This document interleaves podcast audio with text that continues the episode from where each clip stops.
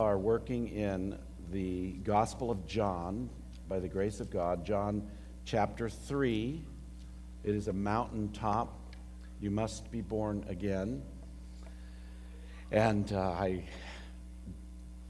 I veered into it last week, got a little bit in there, but uh, I don't know about you, but I felt like, wow, there's a lot more here. We're going to have to spend some time here. So we're going to be looking at it again this week, and we'll see how the Lord works through that. I thought I'd uh, clear the pipes a little bit. You know, down at the aquarium, they have to, uh, they send pigs through the pipes to clear out, get all the barnacles out. They bring in seawater. A pig is a, a have you seen that down there? Yeah, it's a, it's a thing that fits just the size of the pipe. And they send it through at great pressure, and it cleans out the pipes, gets all the junk out of there. It's kind of a cool process. Sort of like, uh, you know, a surgeon might do with your heart, you know, send a pig through there. Uh, every once in a while, it's good to clear the pipes and say, what are we doing here? What are we doing here? And why, we, why do we do what we do?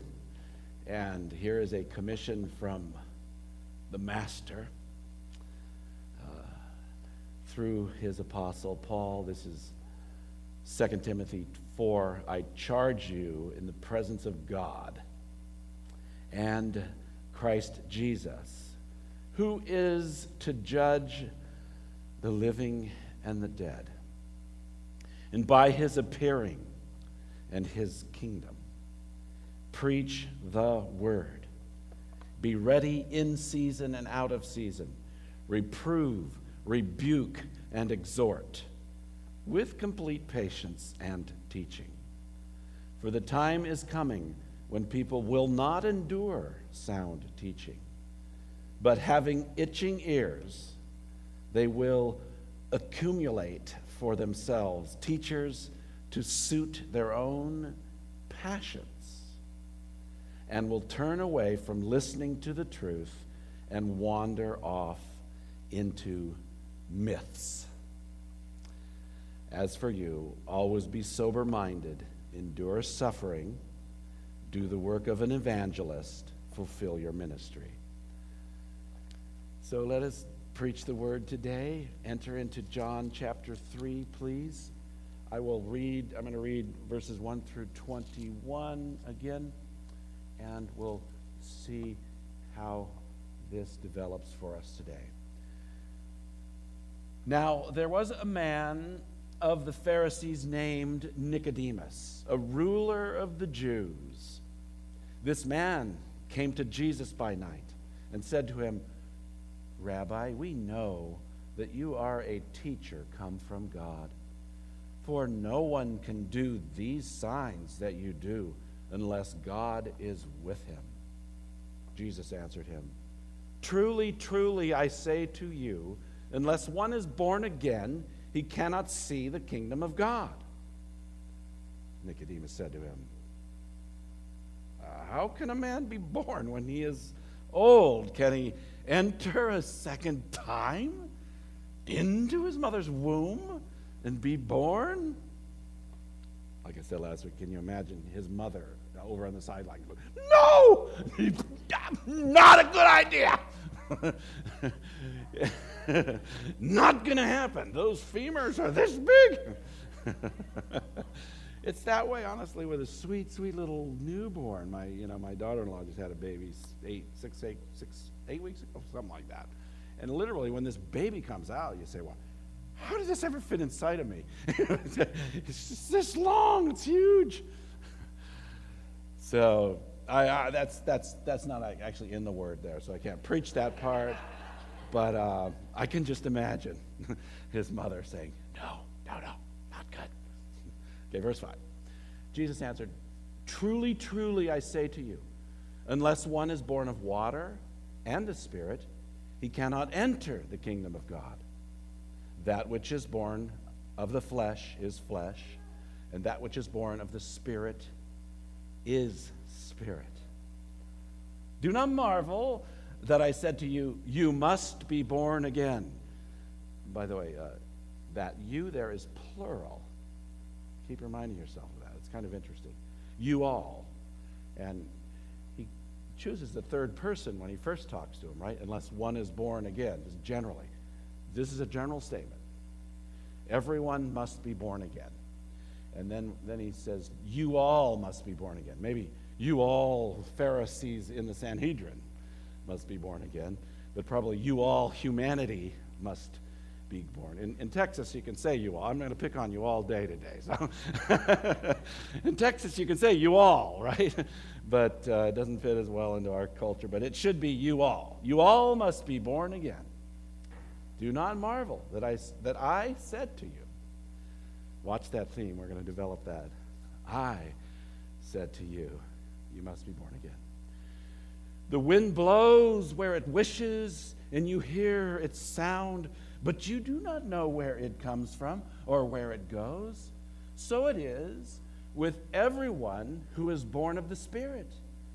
Nicodemus said to him, How can these things be? Jesus answered him, Are you the teacher of Israel, and yet you do not understand these things? Truly, truly, I say to you, we speak what we know and bear witness to what we have seen, but you do not receive our testimony. If I have told you earthly things and you do not believe, how can you believe if I tell you heavenly things? No one has ascended into heaven except he who descended from heaven, the Son of Man. And as Moses lifted up the serpent in the wilderness, so must the Son of Man be lifted up, that whoever believes in him may have eternal life. For God so loved the world that he gave his only Son, that whoever believes in him should not perish, but have eternal life. For God did not send the Son into the world to condemn the world, but in order that the world might be saved through him. Whoever believes in him is not condemned, but whoever does not believe is condemned already because he has not believed in the name of the only Son of God. And this is the judgment. The light has come into the world, and people loved the darkness rather than the light because their works were evil. For everyone who does wicked things hates the light and does not come to the light, lest his works should be exposed. But whoever does what is true comes to the light, so that it may be clearly seen that his works have been carried out in God. Oh, Heavenly Father, we sang a sweet song that's a prayer to you, saying, Oh Lord, teach us through your precious holy word today.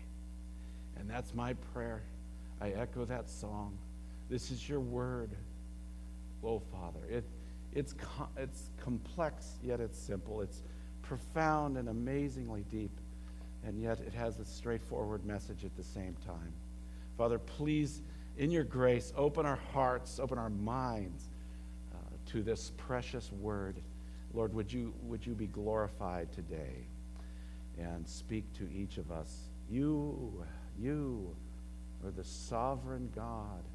We submit to your absolute sovereignty knowing and acknowledging that you put this moment together, oh Father. So, Father, you've composed this exact congregation to hear this exact sermon, oh Father. You've brought us all together. So we look to you to perform all your purposes, O oh Lord, and may we be humble in your presence. O oh Lord, and may nothing I do or say or or whatever. May nothing I do or say be distracting, uh, but that we would be at full attention to you. In the name of Jesus, amen. All right. So I want to put in later in the passage, we talked a little bit uh, earlier, uh, last week I said, uh, about a lot of this. I just want to talk, uh, I have basically five points today. And first of all, it's, let's see. Sorry. Okay. My, my remote's not working, so why don't you go ahead and click it? There we go. Uh, this whole idea of being born again Im- implies this message that all are dead and absolutely needy. I don't know about you, but there's a lot of projects that happen like this. For me, uh, I was doing a little project making a video this weekend, putting in still pictures and uh, adding effects to those pictures, getting them to move and zoom and in and out. Uh, those are awesome projects if you've ever done video editing. But a lot of times I'll get into it and have several effects into the thing and then play it back, and it's just, it's completely, uh, totally a mess. It's, it's ruined.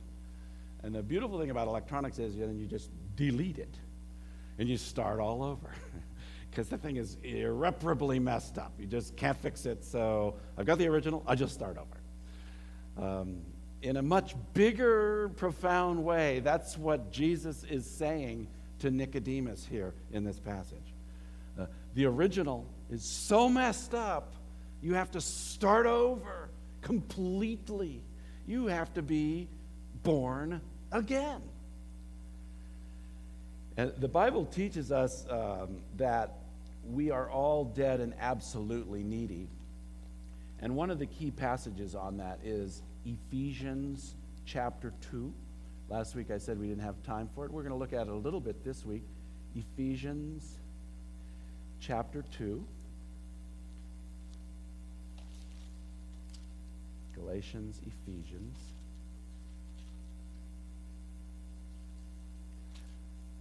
so messed up, you have to rebirth. You have to reboot.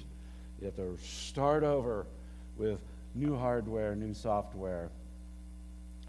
This is what it says in chapter 2 of Ephesians. And you were dead in your trespasses and sins, in which you once walked. So it's you're dead, but you're alive. It, it, it's describing all of humanity, eh, all of us, you all. All humanity is, is born dead. You were dead in your trespasses and sins. It's speaking about spiritually. In, in your spirit, you were dead. In which you once walked, following the course of this world, following the prince of the power of the air, the spirit that is now at work in the sons of disobedience. So he's saying that all of us were once obeying another ruler. We were actually all slaves to sin, uh, lost and dead. He says, among whom we all once lived in the passions of our flesh. So when we're born naturally, we're just obeying whatever our flesh wants to do. We are doing what we feel like. We're uh, uh, following our passions. And, and sometimes these passions can be decent passions. uh, I, I, had the privilege of working for a long time at a, a big hospital in San Jose, uh, Santa Clara Valley Medical Center. And it was run by very, very decent people, off and on, you know, sometimes not so decent, sometimes more decent. But a lot of them were very, they were humanists. They were dedicated to human good. And they worked really hard to do good things. And it sometimes it's hard when you look at a person like that and say, well, they're lost and they're dead in their trespasses and sins when they're doing so many good things. Well, the Bible says that all are lost. And so we look at that and say, well, their motivation is wrong. They're doing it for self aggrandizement. Look at me, look at my rewards. Or even worse, they're doing it because they think they can please God with it. You know, if I work hard enough, maybe God will be happy with me.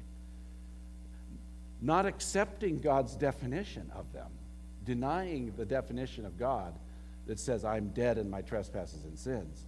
I, I don't need Jesus to save me because if I work really hard as a compassionate, intelligent, well educated medical doctor solving big problems, um, I can be a person of value and I can sort of come to the God of the universe and say, Look at me.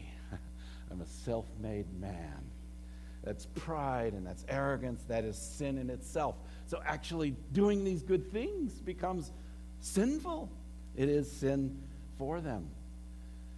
And that's what Paul says here in Ephesians 2 among whom we all once lived in the passions of our flesh, carrying out the desires of the body and the mind, and were by nature children of wrath. This is a very dim, um, what's the word, depressing,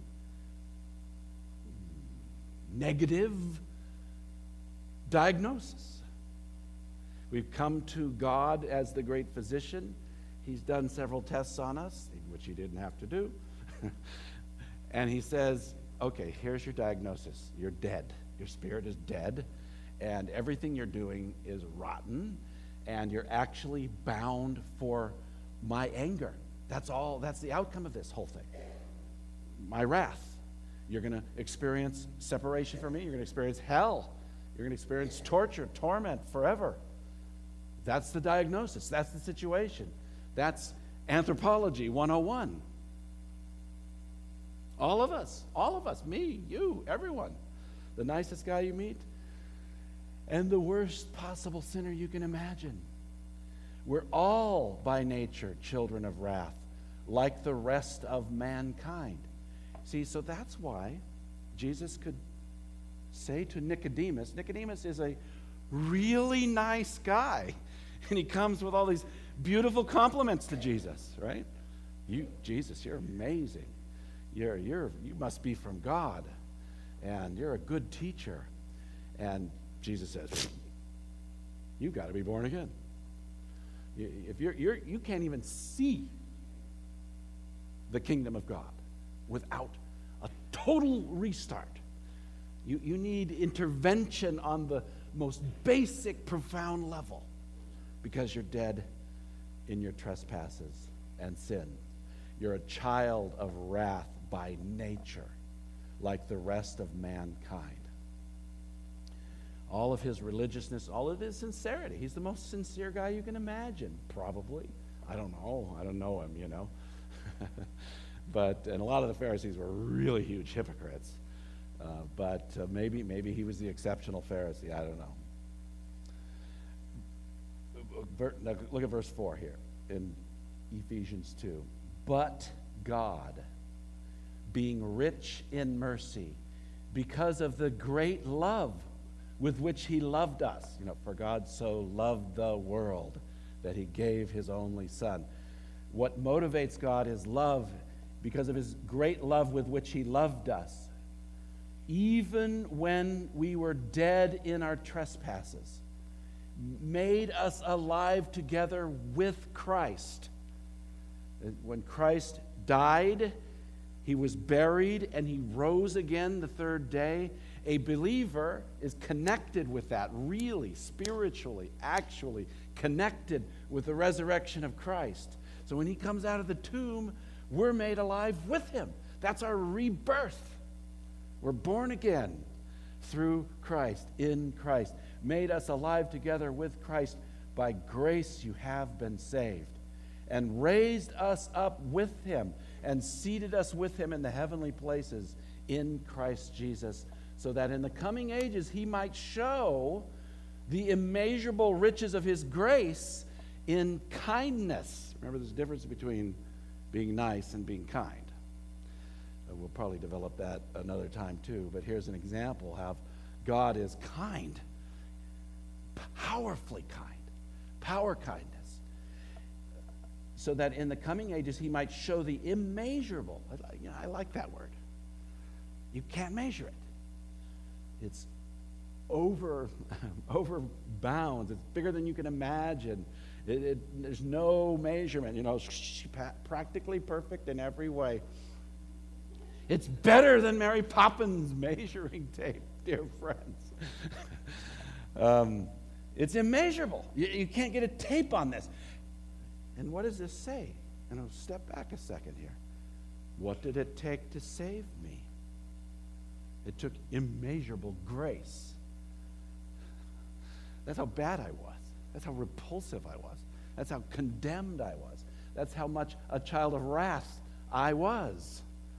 That it takes an immense amount of grace, beyond infinite grace, of, of God Himself to be the. What, what kind of sacrifice did it take? Well, how much did it cost? How much was that thing? Infinite, infinite numbers. This, this is a God who knows big numbers, too, by the way, right? Last week I opened, asked an open ended question how many cells are in the human body? And I got an excellent answer out of the, near the back row uh, over a hundred trillion cells in the human body. I had done some other research, and somebody said, well, no one knows, obviously, but I, we think it's 32 trillion cells in the human body. You think, well, so what's the big deal, Nate? That's a big deal. this thing that, in, in the case of Lazarus and Jesus, uh, 32 or over 100 trillion cells were dead. Do you know what happens when a cell dies? It starts to dismantle itself. It's the craziest thing that God has made. It actually takes itself apart and gives away its useful chemicals so that other cells can use them. So Lazarus and Jesus were dismantling themselves in the grave. And, and that's the power of the resurrection. And that's what new birth is. That's what it takes. This is the power of God. He can say, Lazarus, come forth. And he can take, I don't know the number. let's, let's compromise on 57 trillion cells all of them reverse the process and come alive. And he walks out and says, How you doing? Shalom Aleichem. Could you get this stuff off me? That's power. That's power. That's what it takes. But God, being rich in mercy because of his great love with which he loved us, even when we were dead in our trespasses, made us alive together with Christ. And I think it would be fair to say that it's a phenomenal miracle to raise somebody from the dead. All 57 trillion cells, reverse the process. Okay, hey, we're back in, lights back on, let's re- recompose here. Huge instantaneous miracle, right? I, I think that's probably nothing compared to spiritual rebirth, compared to bringing us alive spiritually. I bet you that's even more impressive. And that's what we're talking about. We are absolutely dead, absolutely needy. Give me another slide, please. We are born dead in sin. Go click. We, we must be made alive by God's work. That's what I'm saying. God's work. It, it, it takes God, but God saved us. Next slide, please. He made us alive in Jesus. And one more click. Okay, we depend on God's work. I'm going to see if this thing is just not working. Let me try something. Okay, click. We must be regenerated and renewed by His Holy Spirit. And last week I read it quickly, and I want to go back to it uh, very, again, probably quickly, but Titus 3. Remember Ephesians 2 and Titus 3. I want to zero in on a couple of things here about the Holy Spirit. Notice in John 3, that's what he's saying. This is something that the Spirit does, that which is born of the Spirit. You're born again by the Holy Spirit. That which is born of spirit is spirit. And you've got to be born of water and the spirit. And, and uh, Nicodemus says, Well, that's confusing. If, and if I can't see it, I don't believe it. Uh, I, I, just don't get it. You're, you're, you're, talking nonsense here. I can't get back into my mother's womb, blah, blah, blah, blah. How can these things be? And Jesus' answer is, Hey, come on, there's a lot you don't understand. You don't even understand the wind. You, you, you have to humble yourself and say, This is real. God is real. And the Holy Spirit brings me back to life in a way that I not, am not necessarily able to understand this. In fact, I am necessarily unable to understand this. I'm a really, really finite, and I might say stinking human being. I'm a stinking, finite human being. And I can't understand perfection, and I can't understand uh, being reborn. But he's saying, believe it, trust it, right? So again, Titus, I'm going to zero in mainly on verse 5, but Titus 3, gorgeous, beautiful little section of Scripture. Um, it's really a similar pattern. Uh, verse 3 says, For we ourselves were once foolish, disobedient, just, just like the Ephesians 2. We were once foolish, disobedient, led astray, slaves. See, see, the Bible teaches that hum- humanity's, you know, and just freedom for all, justice and freedom for all. I pledge allegiance to the flag all the time, and I believe it. I love America. In fact, wrap me in the flag right now. Uh, I do love America. but the, theologically speaking, all people outside of Christ are slaves. They're not free. Their, their, their wills are in bondage.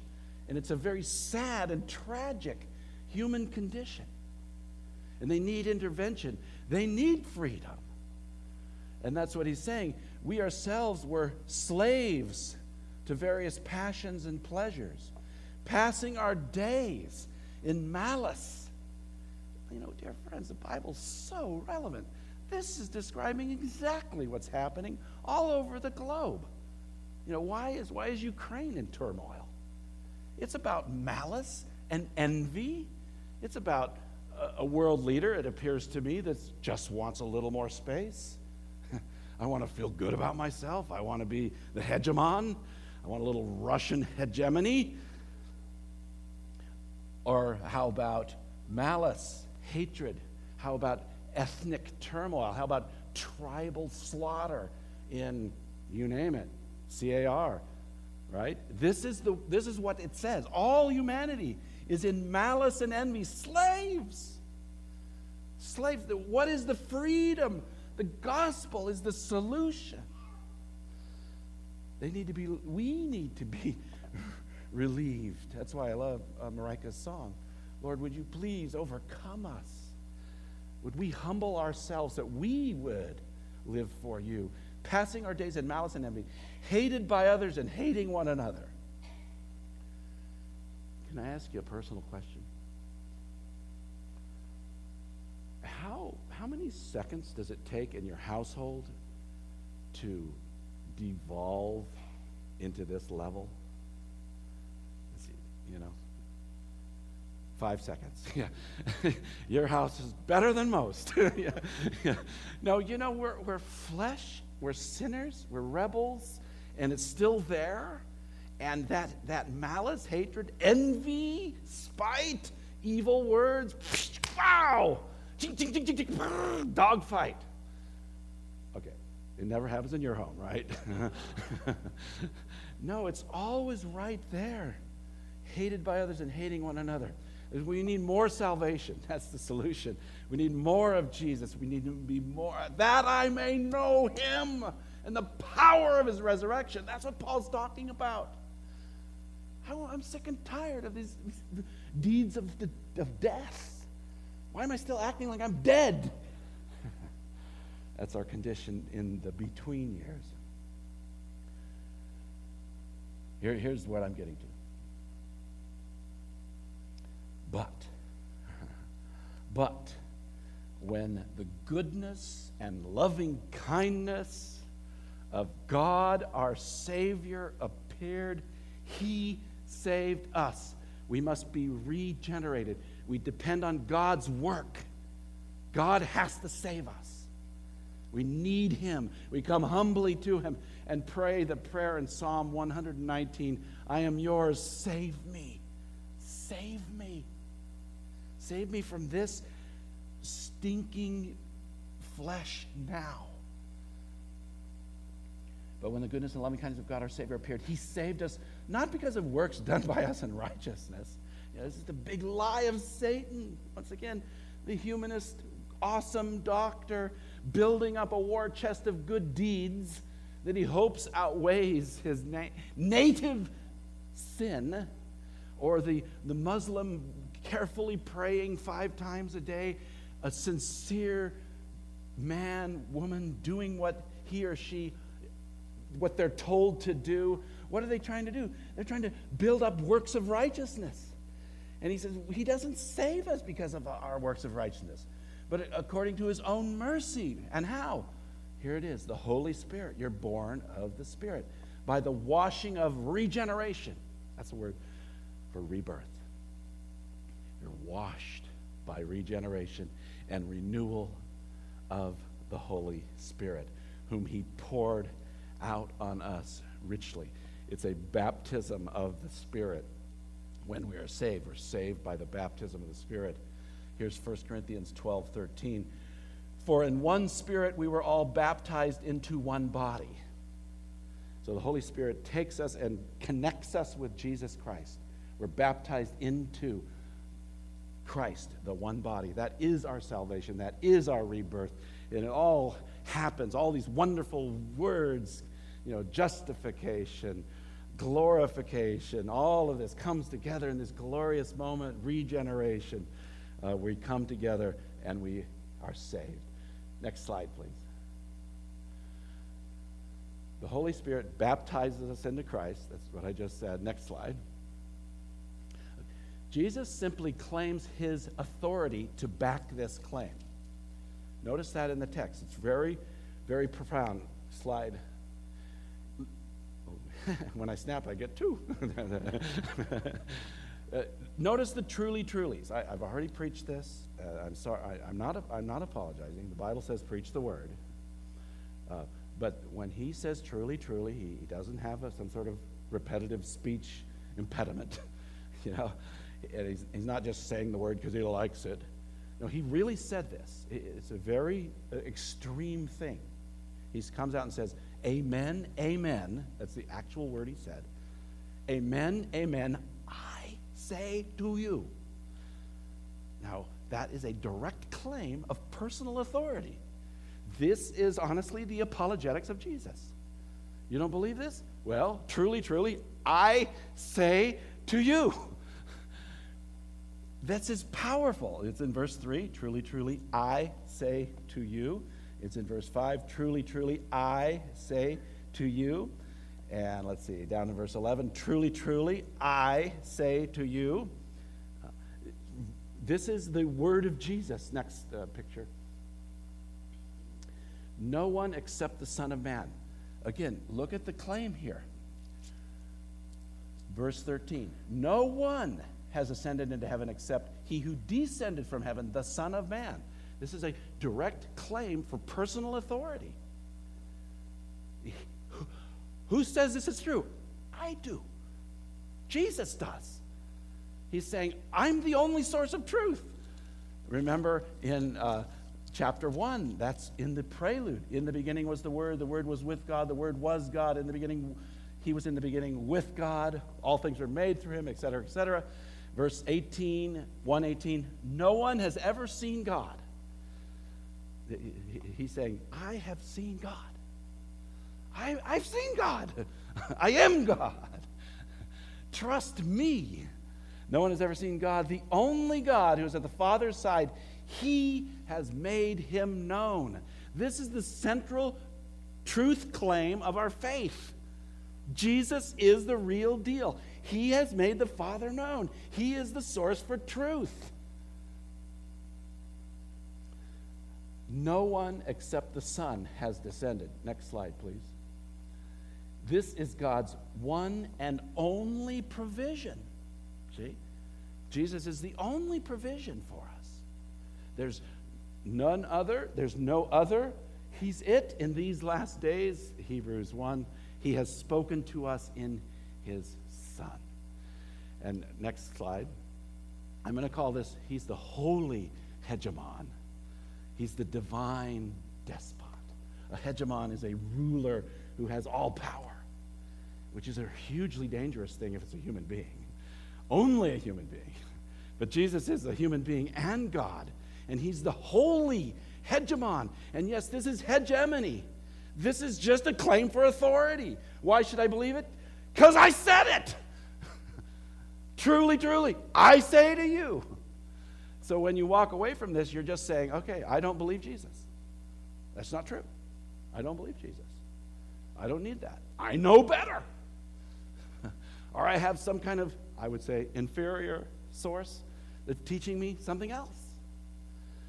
And Jesus is saying, no, I am it. This is a claim for huge authority. Jesus simply claims his authority to back this claim. Here's a a Bible teacher from a previous generation named A.T. Robertson. He says, Jesus simply claims knowledge of what he has tried to make plain to the famous rabbi without success. Next slide, please. Our part is to believe in Jesus Christ. Our part is simply to believe in Jesus Christ. That's what he's calling us to do over and over. Believe. Whoever believes in him may have eternal life. And the glorious verse 16 For God so loved the world that he gave his only Son, that whoever believes in him should not perish, but have eternal life. Next slide, please. Avoid perishing by faith in Jesus. This is the means of salvation. It's the only way you can be born again, is by faith in Jesus. And your faith in Jesus demonstrates that God has worked in you and rebirthed you, and you are one of His. Next slide. Look to Jesus Christ and live. I want to spend just a few seconds on, I'd say uh, more than a few seconds, on, on this interesting reference in verse 14. It says, And as Moses lifted up the serpent in the wilderness, so must the Son of Man be lifted up now, if you're a good Bible student, you know that's in Leviticus chapter 21. Leviticus chapter 21.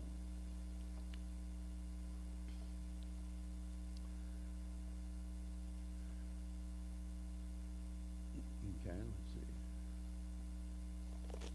Hold on, did I get that reference right? Let me double check that.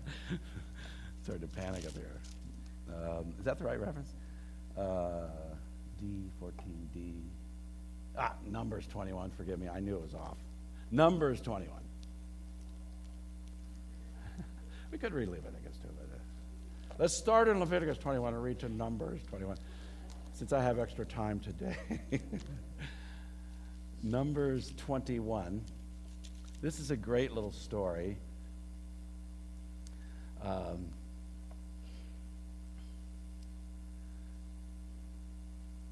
it says this. Uh, let's see, we can start. Um, I was just start at verse 4 there. It says, From Mount Hor, they set out by the way to the Red Sea to go around the land of Edom. And the people became impatient on the way. Can you imagine that? People impatient. Like, when is this going to be over with? or, I want it now.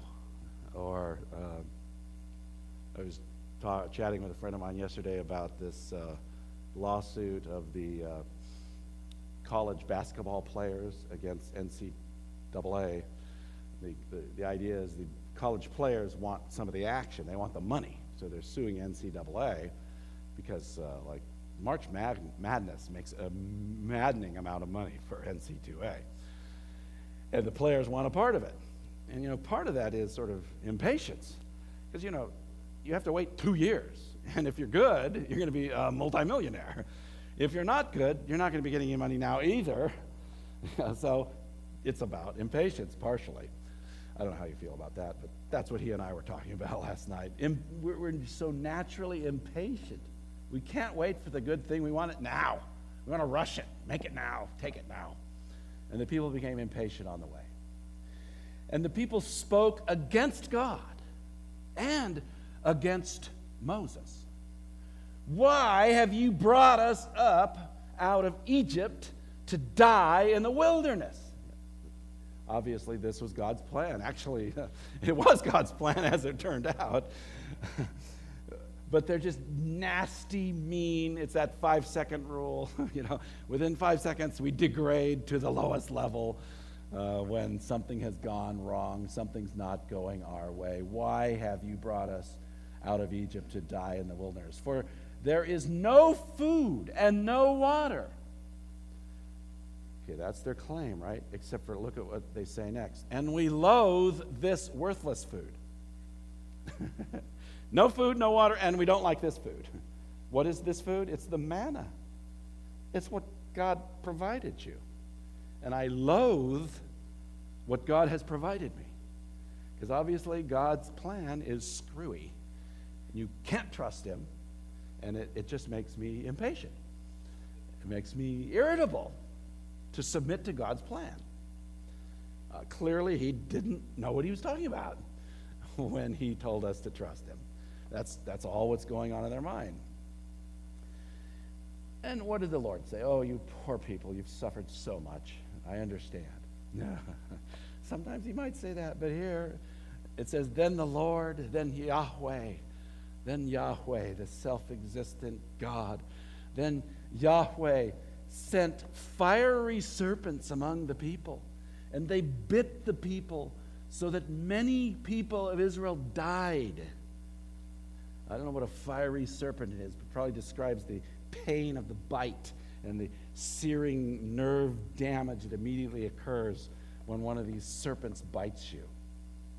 And notice, I, I, I know I hit this all the time, but I, I, just want you to see it. It's from the Word of God. Uh, and again, the commission is preach the word, not necessarily what might be popular. It says, Then the Lord sent. He sent these things. Uh, in, in the American church, we, we've substituted that completely for allow. Or it so happened that the servants, serpents came by and God is able to work through this evil thing okay, that's just not the way it's presented in the Bible. He sent the evil thing, right? He did this as a direct act. So don't let anybody tell you that God doesn't use evil in his plan. He does to work his plan. That's the way, honestly, you can't even understand the flow of human history if you don't get that. Because you're going to be going, Where'd all this dark matter come from? There's another creator out there. It's yin and yang. God is balanced out by some force of evil, and he keeps responding to it. Fortunately, most of the time, he can make something good out of it. Yay, God, go to the Hallmark store for your theology. But if you want to go to the Bible, you're going to find a holy hegemon a divine despot who does what he pleases. It has really hard to take. I'm sorry, I'm a wimp. Sometimes it's hard to take. But we, as his people, submit to his perfect plan.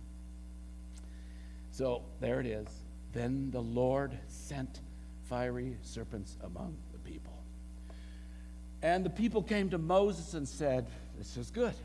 We have sinned, for we have spoken against the Lord and against you. Notice the combination of, of divine, God and human leadership. When human leadership is right, when they're obeying God and submitting to God and leading by God's principles, then they're connected with the authority of God. Moses is representing God here. And when they, they hate Moses, they hate God and they, they have spoken against the Lord and against you. Pray to the Lord that he may take away the serpents from us. So Moses prayed for the people. And the Lord said to Moses, Make a fiery serpent and set it on a pole, that everyone who is bitten, when he sees it, shall live. So Moses made a bronze serpent. It seems so arbitrary and weird. Say, what? You know, okay, I'll do what you say, but it, it's weird. this doesn't make sense. I'm going to, you know, make a piece of art, stick it on a pole. Oh, I will obey you, even if it seems weird, even if it seems stupid to, to my superior wisdom. God, you uh, know better. And he did it. He made a bronze serpent and set it on a pole. And if a serpent bit anyone, he would look at the bronze serpent and live. Now, all of that was actually intended by God to point directly toward Jesus. Because when Jesus, he becomes the, the, the, curse. The serpent is the symbol of curse and trouble. And the Bible teaches us, we don't have time to go there, but believe me, it teaches us directly that Jesus became a curse. He took the curse for us, He took our curse, and he, He's on the pole. And when we look to Jesus, we believe in Him, then we're saved. And the terminal illness that we all have is reversed, and we're reborn by the grace of God. And so Jesus said, That's what it's like. Uh, John refers to this, uh, I think, three other times. We won't get into it, but we'll, when we come to him, we'll, we'll talk about it then too. But this, when he's lifted up, that's talking about the crucifixion of Christ on the tree. Uh, the Bible says everyone who's on the tree is cursed, and Jesus becomes the curse for us. Our part is to believe in Jesus Christ. Look to Jesus Christ and live. If you could click one more, let's see, I think we're getting close to the end. Ah, yes. Let's close out this text with um, the final words here about rebellion. We rebel against faith because we stubbornly like our evil. Why would anybody rebel against submitting to God, the holy hegemon, the divine despot? Why would we, you know, try to box with two short arms uh, against God? Well, we're, we're just stubborn. We're just really stubborn. And we're, we're bound rebels. He says, This is the judgment, verse 19. This is it. The light has come into the world, the, the light has shone. Here, you know, we're talking about the light in Monterey miles and miles and miles, 10,000 miles away from when it first came. The light has come into the world, and people love the darkness rather than the light because their works were evil. And everyone who does wicked things hates the light and does not come to the light, lest his works should be exposed. It's, it's simple stubbornness and rebellion in your heart that leads you to not submit to this holy hegemon, divine God, only God. Submit to Him. Our part is to believe, trust in Him. And we rebel against this faith because we stubbornly like our evil. I think that might be, is that the last slide? Okay, let's pray. Thank you, Lord, for this gracious conversation between Nicodemus and Jesus. And uh, Father, there's grace in it when everywhere we look. And one of the gracious points is when Jesus says, We testify what we see. And he includes our testimony in that too, that we can testify to this truth, oh Father. And I pray that my words would be used by your grace and kindness to reach out and save some soul today, oh Lord. In your kindness, rebirth them. And Lord, may they call on your name to be saved. And then most of us are born again. That's why we come to church. And we, we do love you. But we know that being born again has a great obligation because we want to live for you and we want to walk in newness of life. So we pray that the Spirit will strengthen us to walk closer to you today. In the name of Jesus, amen.